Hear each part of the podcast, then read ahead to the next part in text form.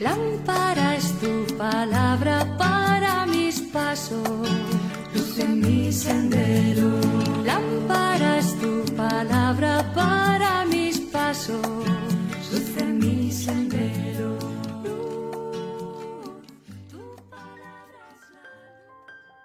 Del Evangelio según San Juan, capítulo 17, versículos del 20 al 26.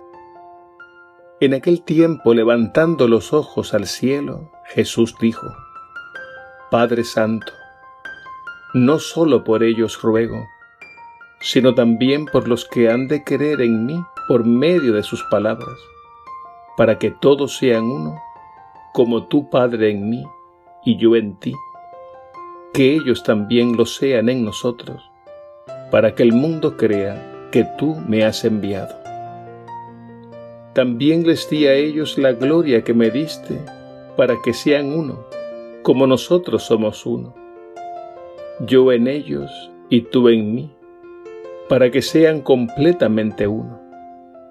De modo que el mundo sepa que tú me has enviado y los has amado como me has amado a mí. Padre, este es mi deseo, que los que me confiaste estén conmigo donde yo estoy y contemplen mi gloria, la que me diste porque me amabas antes de la fundación del mundo. Padre justo, si el mundo no te ha conocido, yo te he conocido, y estos han conocido que tú me enviaste les he dado a conocer y les daré a conocer tu nombre, para que el amor que me tenías esté en ellos, como también yo estoy en ellos. Palabra del Señor. Gloria a ti, Señor Jesús.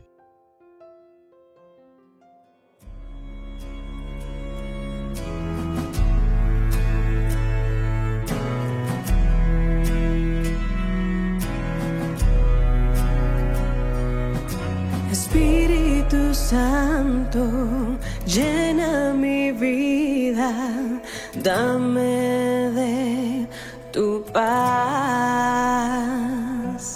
Espíritu Santo, ven con tu brisa y trae sanidad.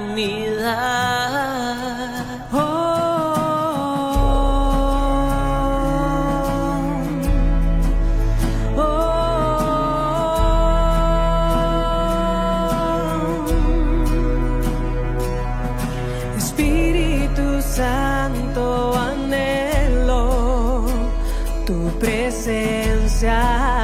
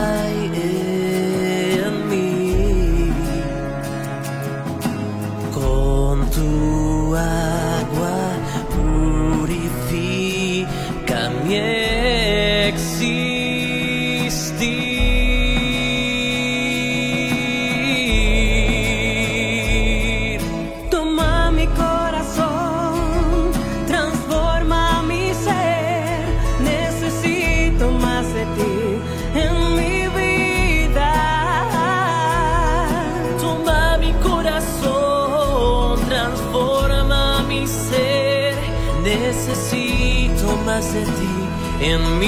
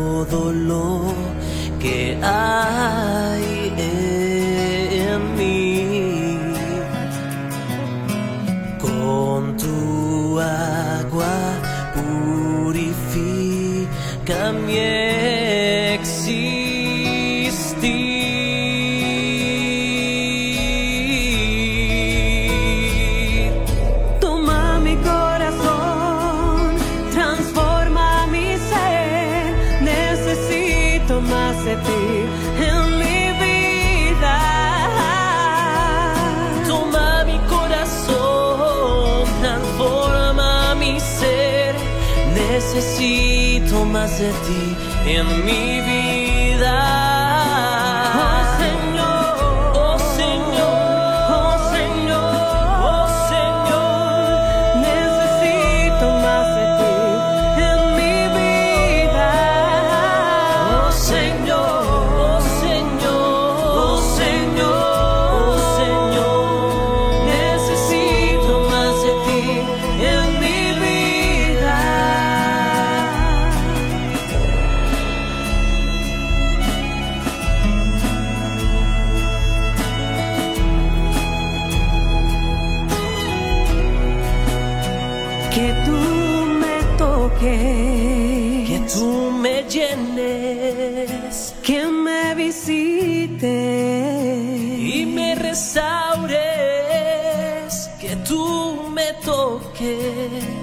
Que tú me llenes, que me visites y me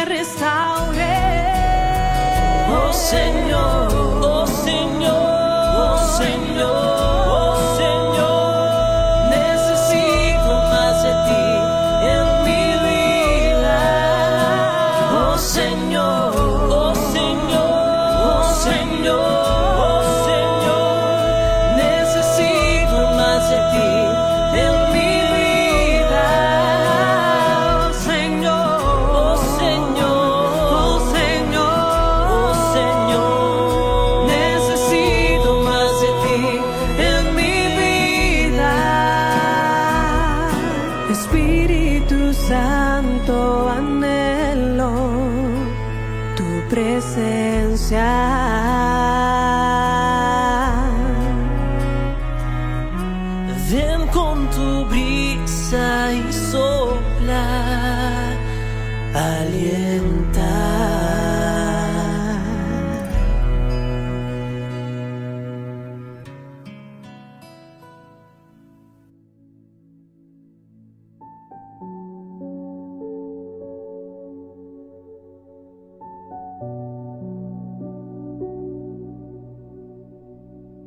El capítulo 17 del Evangelio según San Juan contiene la oración sacerdotal de Jesús en la última cena. Hoy contemplamos a Jesús orando por la unidad de sus discípulos. Y es interesante captar las tres dimensiones de esa unidad por la que tan insistentemente Jesús oró. Veamos.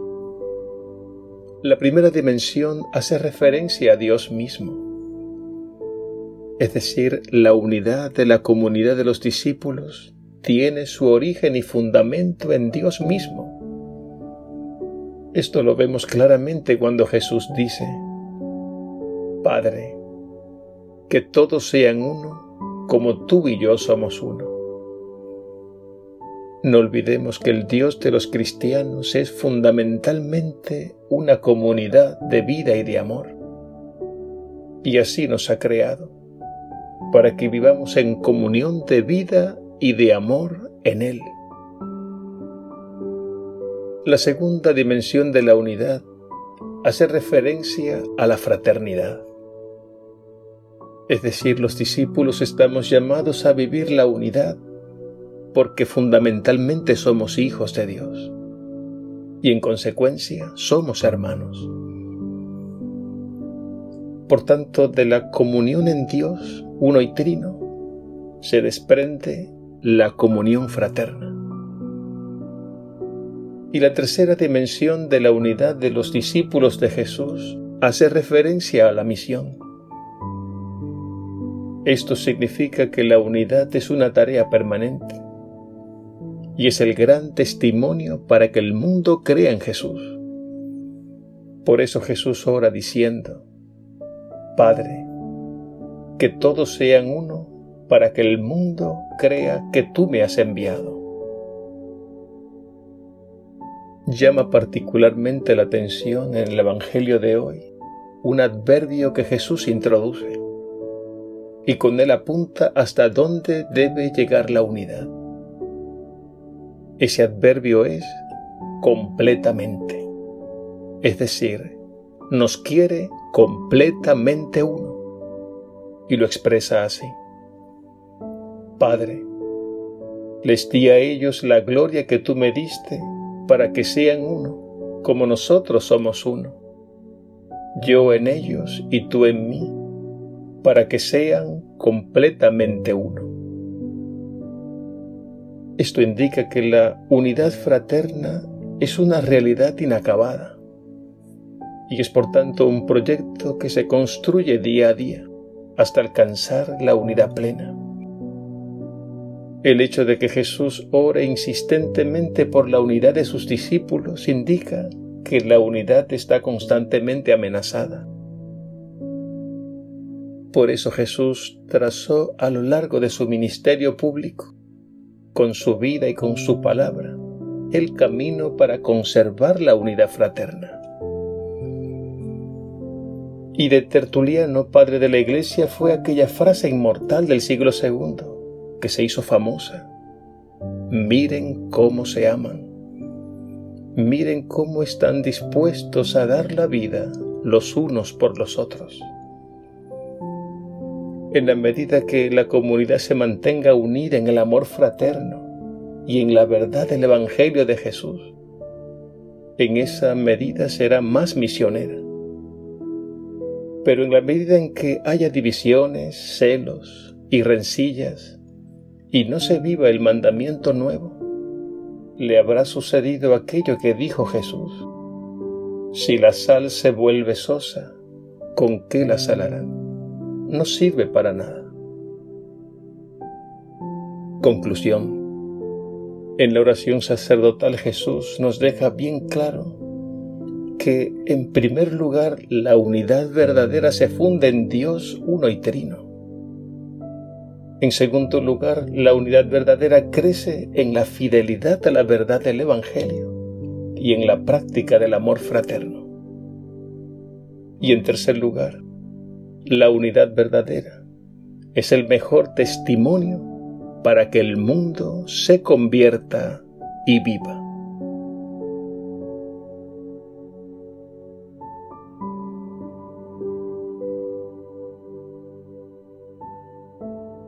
Jesús resucitado, que eres uno con el Padre y el Espíritu Santo. Haz que construyamos tu comunidad en la verdad y en el amor fraterno, superando las diferencias con humildad y recta intención. Y así de este modo comuniquemos al mundo el amor de Dios, amándonos como tú nos has amado, para que el mundo se convierta y viva. Alabado seas Jesús resucitado, Dios y Señor nuestro. Amém.